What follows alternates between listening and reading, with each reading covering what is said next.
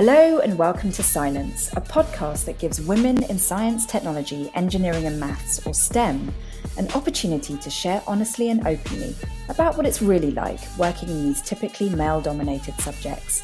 Each week, one woman shares her stories and experiences. She could be a public figure, the girl next door, or someone from a far-off land. The point is she'll be deliberately kept anonymous and disguised to ensure that we're not distracted by the details of her achievements, her labels, or what she looks like. I'm Dr. Shanice Omara, also a woman in STEM. I studied mechanical engineering and ended up as a television broadcaster. I've worked on and reported on some cutting-edge technology and innovation over the years, and through my television work, I've met some incredible women from a diverse range of STEM fields. And you know what? I've been more amazed about what I've learned from these women when the cameras have been turned off and they're just being themselves. These women have amazingly impressive CVs, but most importantly, they're human, just like the rest of us. And it's their off-air honesty that I'd love to share with you through Silence. This week, my guest is in the field of speech and language pathology and therapy. Hi, Shani. Welcome to the show. Thank you. Thank you for having me. Thank you so much for agreeing to be on. I must say, I don't know much about language and speech pathology. Can you explain what it is that you do? Sure.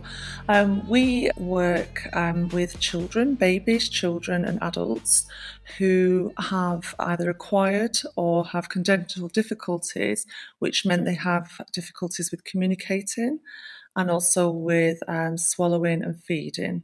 So we work often as part of a multidisciplinary team with many professionals within healthcare to support them through being able to assess and help provide intervention to help to improve lives and quality of life and activity of life in both of these areas. That sounds like such meaningful work. Did you always know that you wanted to go into a field like this? I think I did. I started off when I was probably doing in school. I always had a passion for communicating, travel, meeting people, exploring the world out there. And I felt I had a natural aptitude initially with languages. And it wasn't till I was exploring at college what I could do with the skills I had that I was introduced to the world of speech and language pathology and therapy, and went to observe a teacher, thinking this might be another route to go down, and saw there were some children in her classroom that needed more support with differentiating the curriculum. So when I inquired about what role she would have with them, she said, we actually have a speech language therapist come in and support these children. So I think I came from very much a linguistic background, but felt it opened up a whole world in science that I hadn't really appreciated that I could be really develop skills in. And it really drew in some other, I suppose, aptitudes of mine that I hadn't appreciated I had across both fields of, I suppose, humanities, but also science as well. And it was literally by reading about what we do and that I felt that this was actually me, and it just fulfilled so much with working with people and meeting people, but also helping look at, well, what happens when things occur and with the human body, whether you're born with something that's a difficulty or it's something that you acquire. And with communication and eating and drinking being such an essential need for us all, it just really, played to my interests, I suppose. It brought so much just going into this one area. It truly did open up a world for me. And I'm still very, very passionate about it now, 20 years on, or even more if you include the student, 25 years on. So what were the steps to get to where you are today? Because often people think of STEM as chemistry, biology, math. I'd say that to be able to do the role I do now, I first of all did a bachelor's in linguistics and psychology. And within linguistics, it breaks down into all areas, including psychology, philosophy, sociolinguistics, child acquisition, disorders in communication. phonetics and phonology, lots to do with physics in terms of the audiological perspective. So there's many areas there that we acquire different modules in. And then you can do an undergraduate course in speech and language therapy. It's known as many different areas, so you might come out with a degree in speech sciences, or it might be speech and language pathology and therapy like I did. And then I went on and did my undergraduates in the UK. And within that, we had our training in paediatrics and adults over a 2-year period. And there's such a range of modules that we covered that enabled you to, we needed to have experience not only in the language aspect of development, but also specifically from a science perspective and a medical perspective was the human body, anatomy and physiology.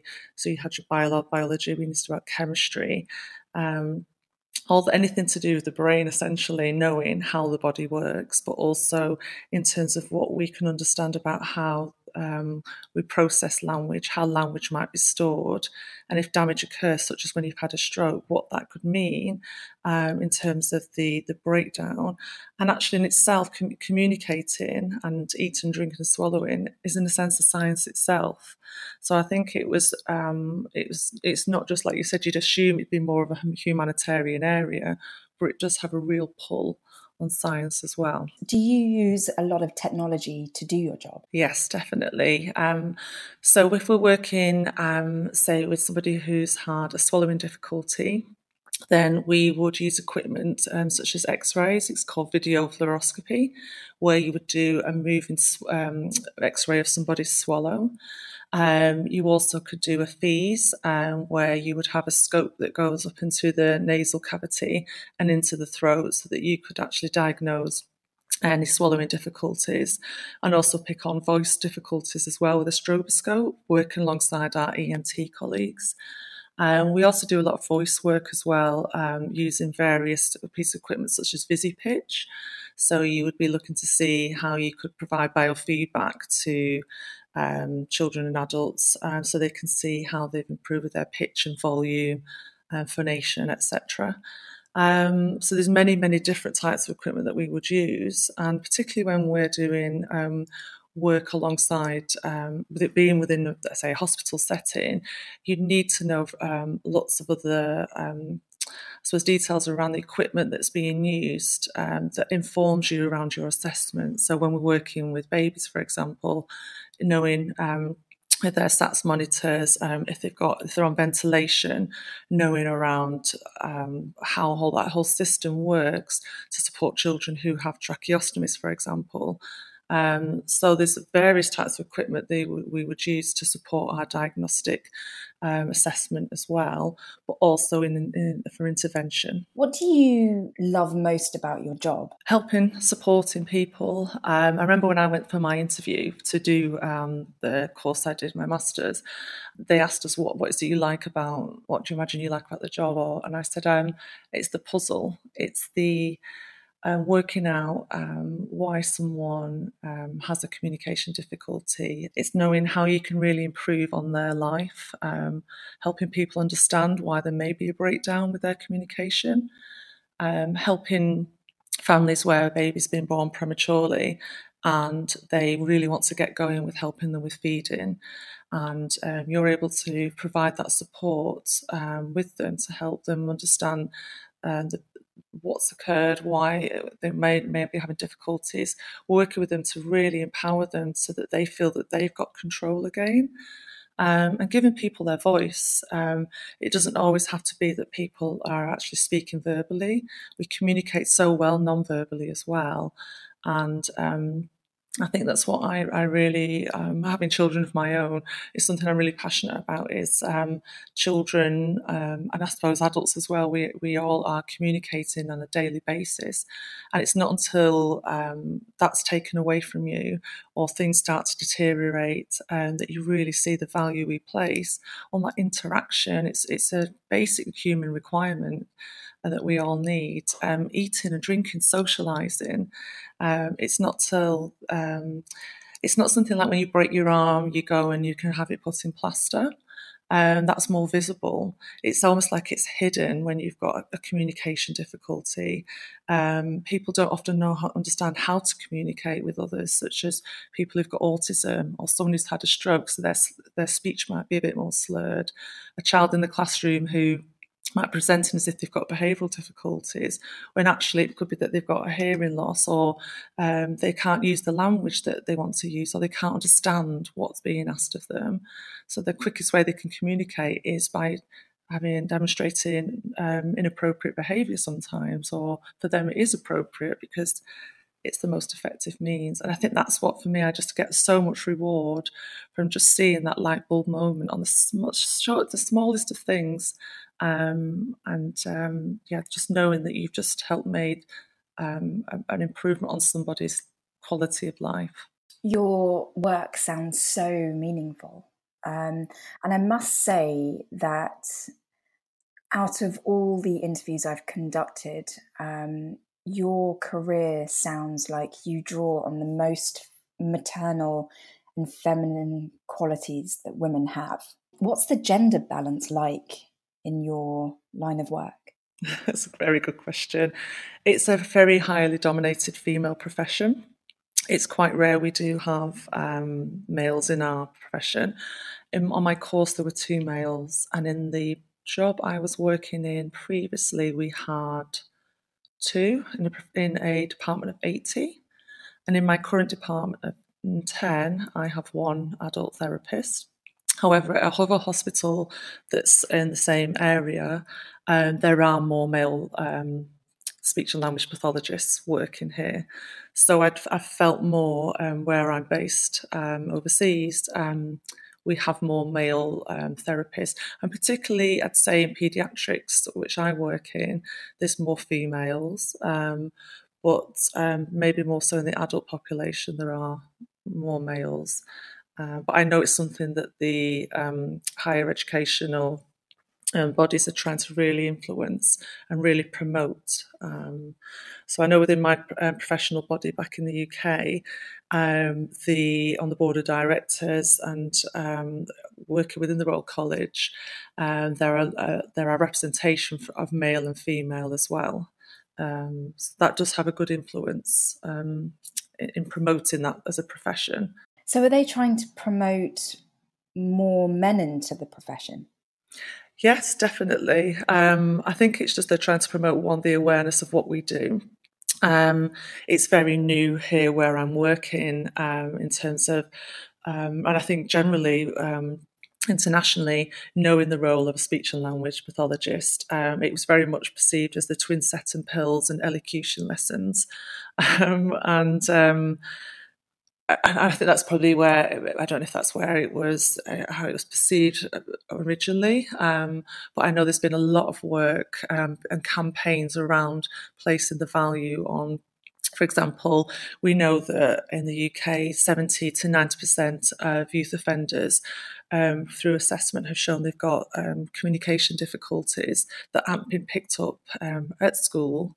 And another Communication Trust has done a big piece of work around this to really demonstrate that the earlier that we intervene and diagnose these children, the impact it has on society in the long term is just phenomenal, because if you leave school with no qualifications or poor communication skills, your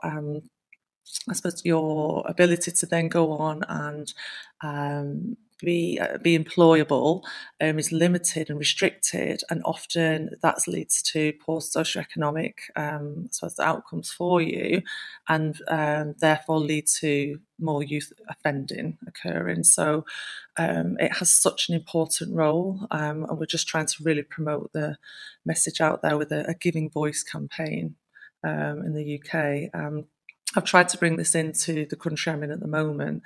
And I'm still continue to be surprised that that they don't recognise, what people out there don't recognise what we do, or this misunderstanding about what our role and contribution can be. Your field does sound relatively new. Why do you think there is an imbalance of gender in your profession? I think because it communication itself, and I suppose the kind of work we do, like you said, it almost seems it appeals to the maternal side. It was interesting when you said that, and I was thinking I hadn't really ever considered that. I think it appeals to more to my personality, my interests, and my aptitude for language. And I suppose literature as well, and unpicking the psychology side of things. And I suppose for me, speaking with other male colleagues, they came later into the profession, or had come from a background of, say, drama, where they'd studied drama or more humanities type subjects or arts. I'd say within physiotherapy, you tend to get more males than females, and occupational therapy, again, it feels it's more of a female-dominated career. What's it been like working mostly with women? I mean, it sounds as though you may not have any experience of not working with women. Well, we work in multidisciplinary teams, so we work a lot with paediatricians and physicians, ENT surgeons, cleft lip and palate surgeons. You go into schools, you work within community settings. The nature of your work is as a clinician, say in the hospital setting I'm in now. We work alongside IT. We have overlap with many, many male professions, or males, should I say? But I'd say a lot of our role as well is within leadership. And again, I'd say within that leadership and management role that we work towards as we advance our career, does also provide us with more opportunities to work with males as well. So I don't know if it's more to do with not overlapping with the males themselves. It's more the actual career I've gone into, by its historical nature, has been more female dominated. And in terms of working with that, I think the main thing is I think you get a real balance of different types of personalities, really. I mean, not every female's the same, as you'll know. I just think it's the recognition, one, of the profession, but two, as a female yourself in a setting, whether it's within a hospital, whether you're in a meeting, around whatever setting you're in, whether you're going to see someone at home, in their home environment. I think it partly for me is the view of what the profession's about. It's not till, say, we're in situations where we're having to maybe challenge recommendation that we've provided around a child's feeding. There's times when a consultant, whether they're male or female, may want to override our decision. And I think it's more around us being able to feel confident that we could have that discussion as professional to professional.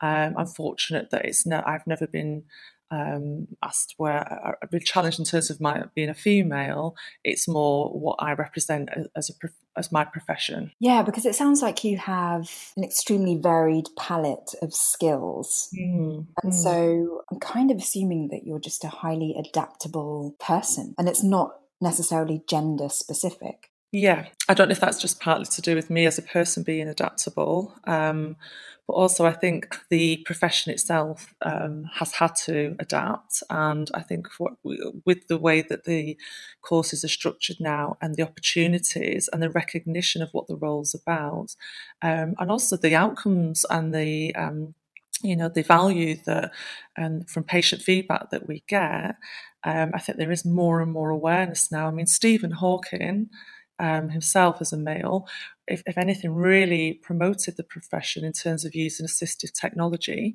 There's been lots and lots of, I don't know if you heard the year of communication when the King's Speech was out, the film was produced, just that, what that really promoted in terms of speech and language difficulties. And it was really interesting that it was a male speech and language therapist that that was there to support the King.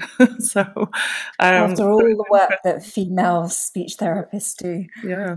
So that was really interesting that was the perspective that was given. And a speech and language therapist who was female did come and work with Stephen Hawking as well. So I think it says maybe the role of a woman in the profession, in terms of being as a working professional, as that's evolved, and therefore has the profession itself as well. It wasn't just thought that it was one, a male that could have this science background, but also I think the profession itself has grown in terms of what our role is.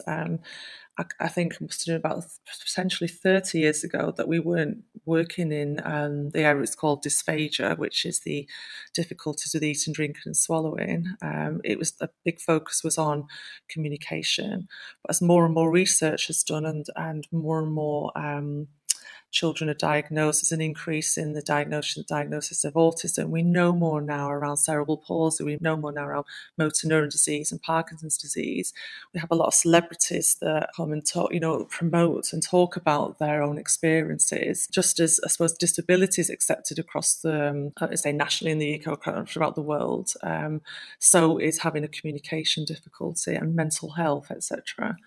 So I think a society grows, more knowledge around different areas grows as well. It's amazing how this field affects so many wider issues. It does, yeah. What I'm getting from you is a sense that you really enjoy what you do and you get so much meaning and purpose, yes, from your career. Definitely. What are the disadvantages of what you do? The disadvantages? Yeah, is there anything that you dislike or are challenged by? It's a good question. I think, if anything, what I've recently experienced, and I don't know if it's just coming from a healthcare system that was government funded, in terms of career pathway advancement, we had to take on more of a managerial role or research type role to enable us to advance from a monetary angle, but also in terms of advancing through the, levels. And I suppose it's quite hierarchical that way. It's quite rare now to find where you can become a clinical expert in an area. But in terms of advancing yourself, you do get pulled into, and I'm now working as a manager in speech and language pathology. I found that my clinical work is reducing down. And I'm using my experience and knowledge to really evolve the services, improve services, evolve and develop staff, and be part of a bigger, more strategic level, which is not where I started from. But because what I really value is that I can influence that, I suppose the challenge for me is that that's a pathway where I suppose the only way you can progress is that way. So you're less hands-on.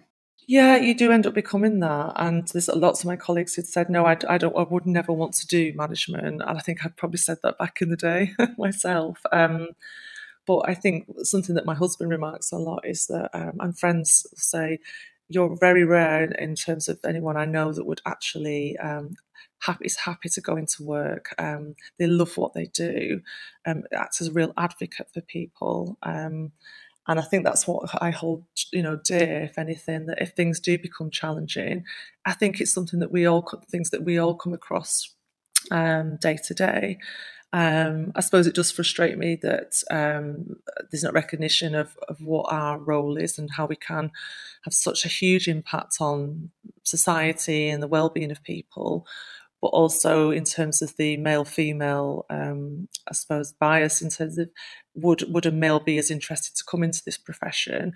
Because I really do believe that I see it with my own children, having a male role figure is valuable to support, children to identify with a male and not always with a female. So I suppose that would be the main thing potentially that would frustrate me.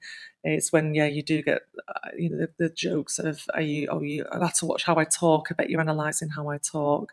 Are you going to help me pronounce things properly? That I suppose is frustrating.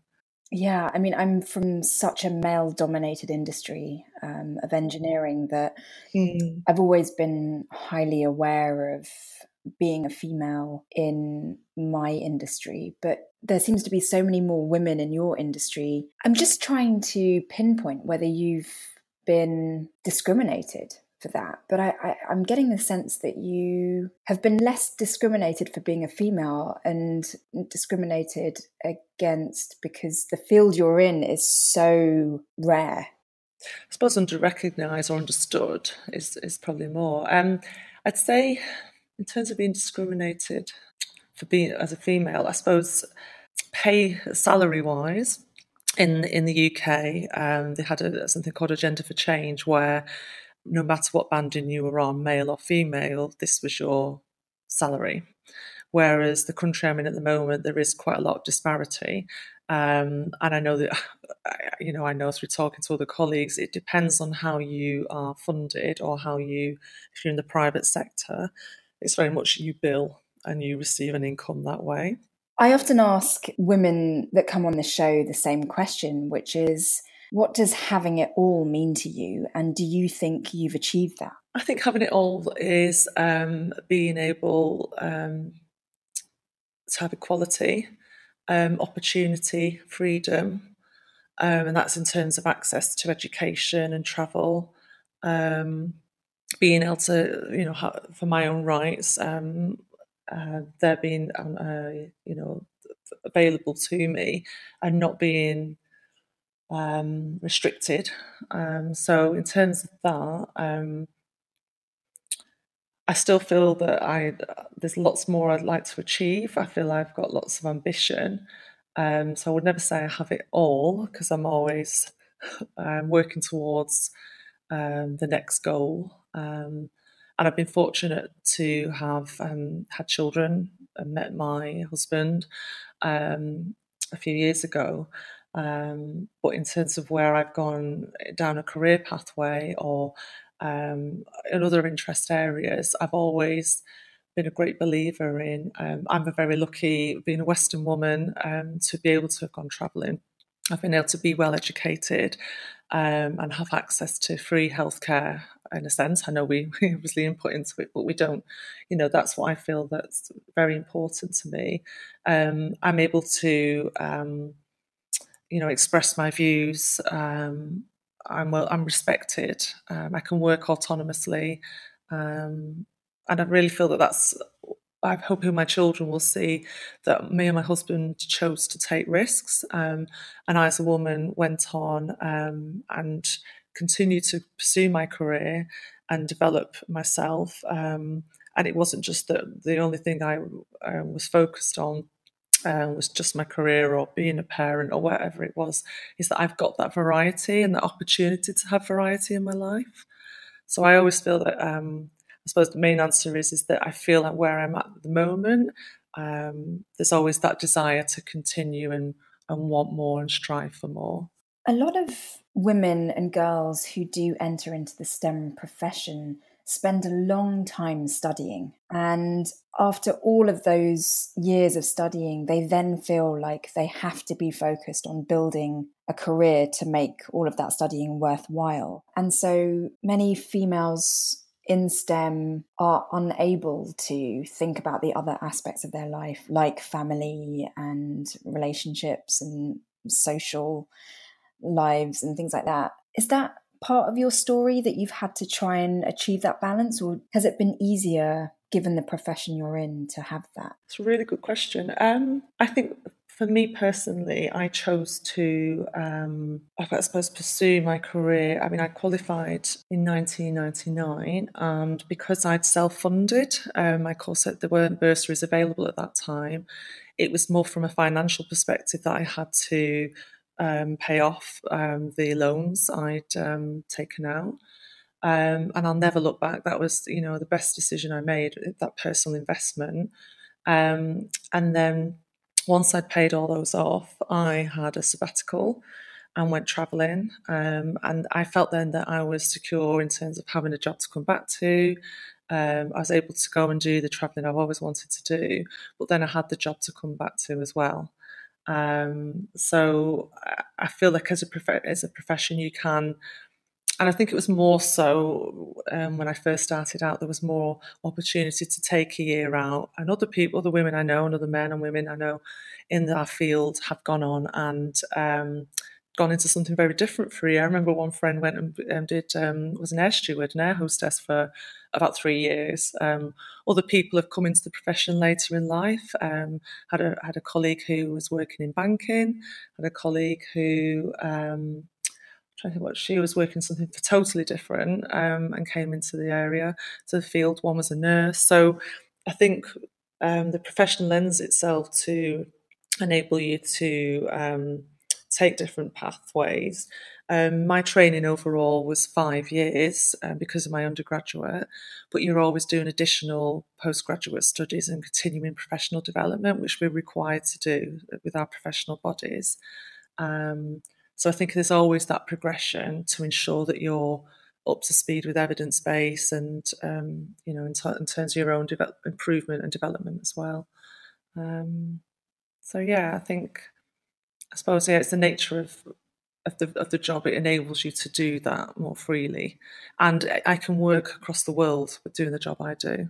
Yeah, it doesn't sound like you were distracted by a need to prove yourself in a sense.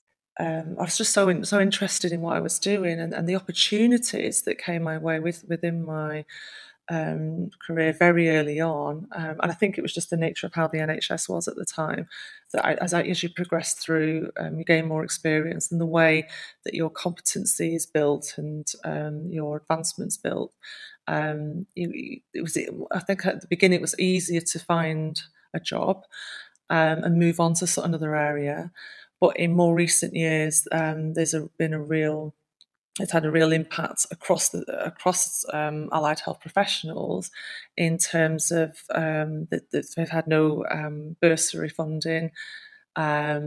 It's gone back to where you're self-funding again. There's reduced courses available, and also not been as many jobs available.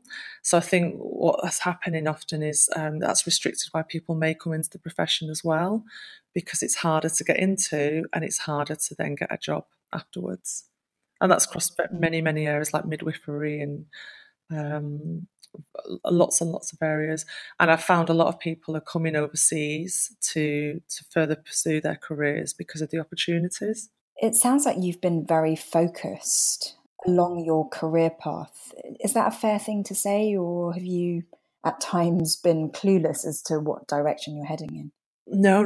I think very focused, but I'm quite a spontaneous person, and like you said before, very adaptable. So what I wanted to do is, and I was always just take every opportunity to learn about a new area within the field. So I started off working in a community clinic, and then worked in a child development centre that was attached to a hospital, and then within language units, and then in a hospital, and then so I got a range of experience working with children, and then moved into different areas within that. So I suppose the focus is always that self-improvement, but also if an opportunity's come my way, I think, taking that, making the most of that. But where you are today in life, mm-hmm. Did you always plan to be at this particular destination? No. I always, in terms of where I physically live now and where I work now? No, in terms of, where you are in your career and what you've achieved in life so far. As a little girl, did you always dream of how things have unfolded, or have they unfolded in a way that you never planned? I think as a little girl, I very much wanted to see the world and know about people. Learn about people. I used to sit with an atlas and talk to my mum about all the different, all the countries and different cultures. I've always been interested in that, and I think if anything, I was really supported by key figures like teachers, or there may be somebody who always, I think naturally this comes as I don't know, almost stood out to me where I've seen what they've done, or they've talked to me about what they've done. And I think where I grew up in the north of England, I wanted just to, again, I think I just make the most of what I could have. And I think within my family, I saw that with my mum, that she did the best to get to work, to support us. And unfortunately, my dad didn't make the most of his talents within art. So I think as a young girl, what influenced me was my love of being travelling, love of people. And then I really liked language and progressed that way. And when I started out in my career as a speech and language therapist, it was more to do with the variety of work that came, that came my way, that I would never sit back and think, oh, this is where I'd want to be, because I never wanted it to be so. I've never been a person who has a 5-year plan or a 2-year plan or a 10-year plan. It was very much, I'm going to aim towards this. I'd like the opportunity to work overseas one day. I was later on in life when I had children. So it was something I'd liked, I wanted to have, but it wasn't that my career was the thing that prevented me. It was just where I met my husband, the opportunities that came my way. But I think when I wanted something, I've always focused on it and gone for it and applied myself. So that, I suppose, part of the way I've shown an interest in something has enabled me to get to where I am now. But if you were to ask me where we're hoping to stay where we are for the next 5 years, but beyond that, I'm open to just see where it takes me, really. I have to say, I'm incredibly inspired by your path, and I don't know a fraction of your actual story, but it just sounds like it's been a real combination of persistence and opportunity. Yes, that's come your way, which I think was it. Can't remember who said that, but was it Einstein? Someone quoted that that's a great combination to have to be successful. Yeah. Tell me more about the role models that you've had in your life. How influential have they been, and who were they or are they? And I'm just thinking, when I was younger, just seeing my mum working hard when my parents divorced. She worked really hard to ensure that we did our homework, talked to us about the importance of going on to further education, but not to the point where it was if we chose a different pathway, she'd prevent that. But she taught us to also have an open mind and to really just accept people for who they are without judgment, really. And I think that's just such an important thing in life, no matter what work you go into, and I think we sometimes just get so focused on I suppose being when you ask the question about which path we're going to take and where we should be, is having the opportunity to not almost go down and be the norm and sometimes do something different, and it doesn't matter if things don't go as you predicted. It's good to almost learn from that. Is that sometimes it's not always going to go the way you want it to, and that's okay. A lot of the women that I interview are really impressive, and they're really determined and they're extremely capable. But a common trait that I have found amongst most of the interviews I've conducted is that they all suffer from kind of second guessing themselves and self-doubt. Have you ever experienced self-doubt? Yeah, definitely. I think I was saying before around, it was when my previous manager, when I started doing, I suppose, more of a management role, helped me just have that confidence in myself that I can apply my skills. I can lead. It's a natural. I think she said you're very natural in your leadership and motivation and innovation, your resilience. And I hope it's just, I suppose, it's recognising my strengths. She really pulled that out of me, to think that actually, yes, I can do this, and that self-belief. And I think sometimes I have almost thought someone's going to come and pinch me or surprise me and say, oh, actually, this has just all been, a farce, because I can't actually believe how lucky I am when, I've been doing work with a child or a family, and you have those light bulb moments with them, and you can just see you've had that small impact or huge impact on the family or the people you're working with, or even other, people in my team or other like teachers or nurses I was working with today, just seeing how we can work together. And I suppose I just almost think, is this really happening? Is this really happening to me? But I also know that I think that's just a normal, that's a very natural thing to feel. And I think it's good sometimes to, if you have that self-doubt, when you can have someone that can support you and inspire you, you learn more around recognising, well, why is it I'm feeling that? And I always say, what can I then do about it? Why am I getting these feelings coming up? And I suppose that's just the therapist in me, you know, analysing it all. But there will be definitely times, particularly when I'm in situations now in this new managerial role, is I may not have experienced doing something before, or I'm not sure how to go about doing something. And I do feel a little bit of a dread, almost thinking, oh, do I have to go into this? But then I just reach out to people and say, oh, I'm thinking it's this, can I have some support? And a lot of my friends have said they probably wouldn't reach out the same way. They tend to go in on themselves and not ask for help. And I think I've just been instinctively will shout out and say, no, I'm going to need some help here. So I think that's what's helped me build my confidence. So it's like having the confidence, as you say, to admit when you don't know something.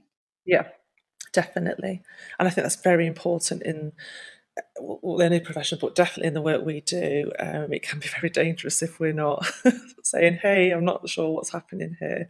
You know, we're working with people's lives here. And I think that's all. We do a lot of reflective practice and self-development as part of our career, and I think that is a very important, necessity to have, really, no matter what work we're in. It sounds as though what's pushed you through any wobbly moments has been your pure passion for what you do, but also gratitude. Yeah, I think it's so worth it at the end. I mean, even today I was having to really work hard at pulling a presentation together about how our team had been performing. And it just, other managers were coming in, we're discussing what we were doing. And we all pulled together around, we all had different strengths in different areas. Where it almost became, it almost took the edge off the situation. We're having to turn around things really quickly. I'm trying to set up a clinic at the moment with a radiologist, and she was challenging me, and it's become quite a joke between us now around why am I doing what am I doing? Why do I want this? And I think it's just at the end, I know that we're going to have a really great working relationship, because it does come back to how this really benefits the children. And I suppose what we always keep at what value is this for we've got our patients, whatever you want to call them. Because really at the end of the day, this is what in my profession and my job I'm doing is I'm here to help people who access our service. And if you're losing sight of that, then that's where the gratitude comes in, I suppose, for me, is you've done what you can to try and work to support families and children.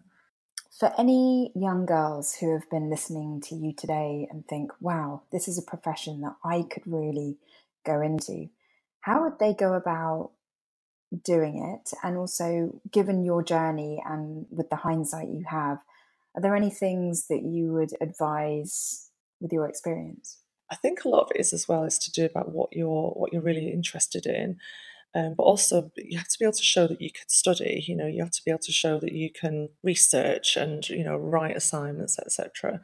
But if sometimes it's just looking at taking a step back and looking at, right now I'm really interested in this, but by doing what I'm doing, what other opportunities will it open up for me? And I think I'd always encourage anyone, like I did, I suppose first of all looked at wanting to do something maybe within teaching or another profession. And it wasn't until I looked into it more and actually going to places where there are different professionals that are presenting around what you can do for a career. Really talk to people, try and get you know, opportunity to go into different working settings and find out about what's out there before you even start to commit.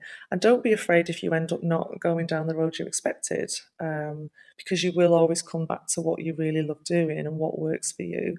I've got some friends who aren't going to continue working in the field that they studied in now. They're going on to something else.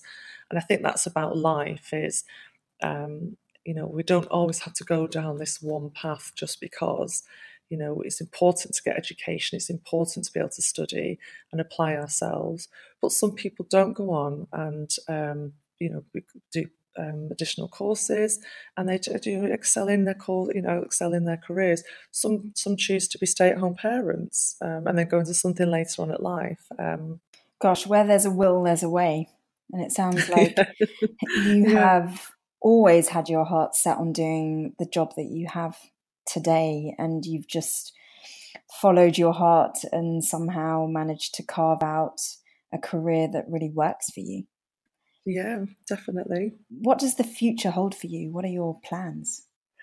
With my career? Yeah. It sounds like you've really managed to achieve a balance in both pursuing your career and getting all the things that you've wanted, like a family and the ability to travel. Yeah, I think that's what's been really important to me. And I don't know if it's just from life experience or what I've seen around me. I really do believe that it's not about just the straight path. And I think in the ideal world, I'm really going to give such a good go at this job now. It's where I'm working, the country I'm working in. I've got the opportunity to grow this team from scratch. We've only been functioning as a team for the past 7 months because people have moved to this certain hospital from overseas. And the country we're in culturally is providing such a wealth of experience as well.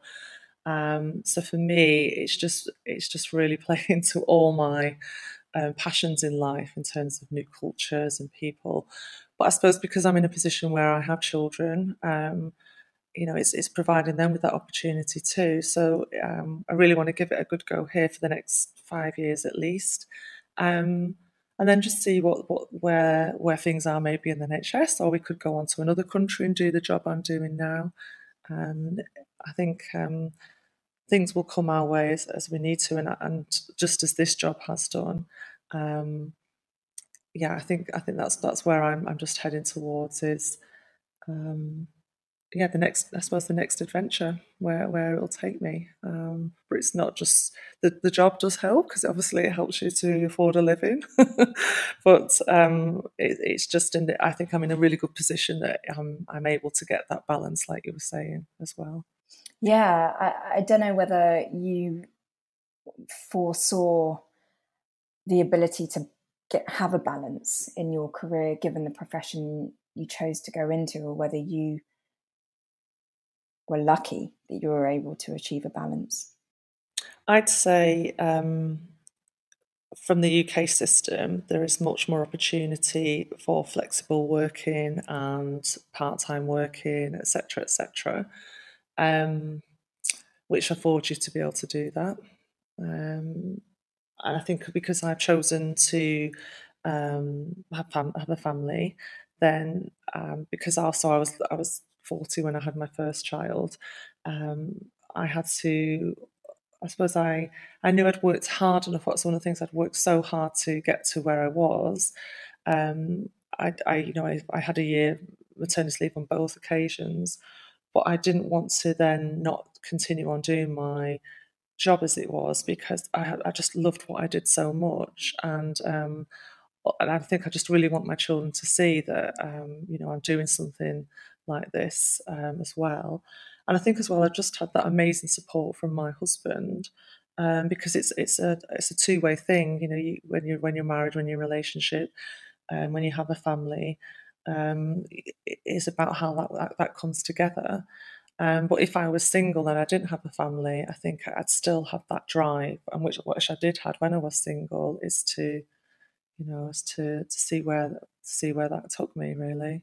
Gosh, I'm fascinated that you had your first child at 40. Yes. Is that because did you plan it that way? No, I didn't plan it that way. I was in a long-term relationship until my early 30s. And at that point, I really wanted to then go on and travel. And for various reasons, we broke up. And I think that all that time in my 30s, if I'd met somebody at that point, then, and it was the right person, and I think where I was at in life with what I wanted to fulfil, I suppose, from travelling. And I think my career was part of that, but it was a variety of things. It wasn't until I met my husband, and just literally I was about 37, that it just almost felt like it clicked into place. He was at the right point, I was at the right point. And it wasn't even that we rushed into having children. We did talk about really early on that just because of our ages, because you know it's equal on both sides, that we're both from the same age. Just because of our ages, we shouldn't be rushing into that. But we were very fortunate that we were able to have children at the timing when we did. And, you know, I'd be a real advocate for that is, you know, I've got a sister who had children in her early 20s as well. So she's now going on to do, she's gone on and done her study, and she's got a master's in psychology. She's got an opportunity to do more, like a PhD through her work placement now. So she's gone and approached this a different way around. So, yeah, I think that's what I'd probably come back to with that, yeah. I do truly believe that what is meant for you will happen. But I feel that a lot of women, particularly in STEM, do feel a huge amount of pressure to squeeze everything into this short biological window that we have. And so, you know, there's a lot of questions about egg freezing and adoption and all these kinds of options. You know, and it can be very worrying and very stressful for women to have it all. What would be your advice, given that, you know, you do come across as a woman that just has it all, if not like you have a lot. So what would you say to maybe comfort women who are in this position of trying to squeeze all societal expectations in? Yeah, I have this conversation with friends on a weekly basis, and I was that person myself when I got to about 35, thinking, what do I want now? And I suppose there was that point where I was thinking, it felt almost a little bit unfair that there was the view that the clock was ticking. And I think having done, I read about it and looked into it more. And I know that it's not just to do with the female biological clock, that men also, you know, need to factor in things as well. And I think I've had friends talk to me about them wanting to go down a sperm donation route. Friends who have chosen to have a baby, even though her and their partner aren't together. They had a previous relationship, but they've chosen to have a baby together because this is something that they really desired. And others that are approaching 40 or even 41, 42, and almost feel that that's their cut-off for them. They want to pursue meeting someone with a view to having children.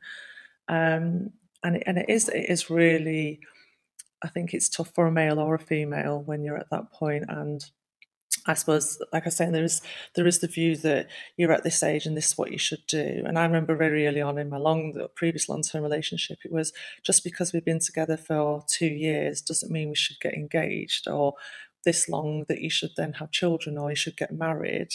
Why should it be that way? Who's dictating this? And I think a lot of it's cultural as well. And I think a lot of this has come from my personal background, where, like I said, my father had an amazing opportunity to really do something with his amazing talent with his art, and yet for various reasons he chose not to.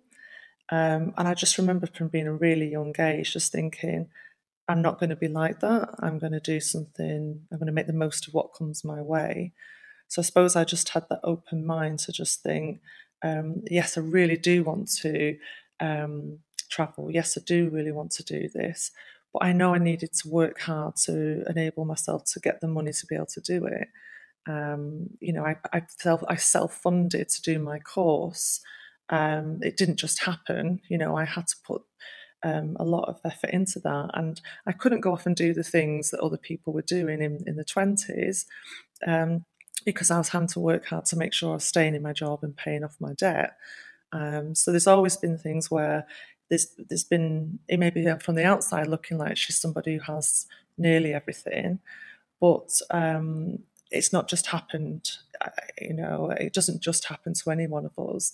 By putting our effort in and focusing on things, you know, I think that's where I truly do believe is, you know, we can only do the best we can. And I suppose we're talking with a friend now who's, you know, our friends who are in the situation where they do want to pursue a certain path, whether it is that they want to focus, you know, say within the world of STEM, you know, in that role, and therefore leave, you know, I suppose focus more on maybe having a family or meeting somebody or going off travelling or pursuing other interests. I suppose it's just taking it back and saying, well, what's stopping that for you, and just keeping yourself open to it. It's I can never speak on behalf of another woman or any other person to say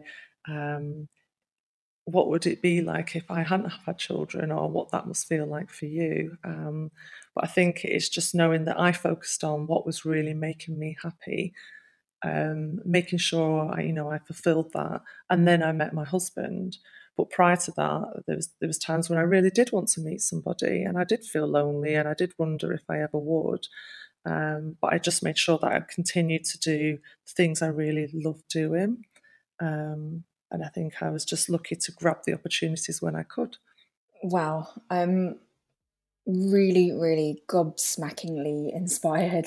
The idea of really just staying focused on what it is that our heart truly desires. And I mean, listening to you, I feel like you are very much in flow. You're not trying to resist, and you're very accepting of opportunities and challenges that come your way.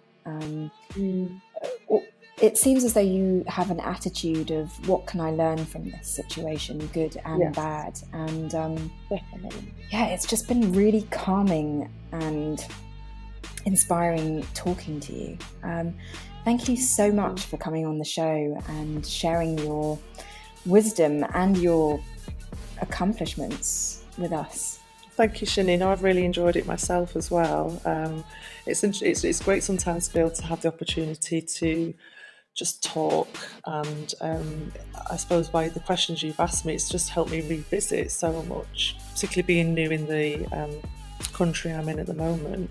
And it's just reaffirmed to me that this is the right thing that I've done. If I needed any more, affirmation, it's definitely done that. But I think the things that we've discussed, I do come up very, very frequently. And it's great to hear that you say that you've been inspired. But likewise, and obviously with the other podcasts with the other women you've spoken to, equally as it's inspiring as well.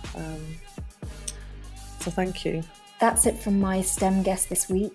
I feel like our chat has been not just reflective for us, but also reflective for her. And one of the key things that I've got from our conversation today is that it's so important to stay focused on our own journey, always asking ourselves what makes us happy and where our passions truly lie, and pursuing them. No matter what. Thanks for listening. Catch you next week on Silence.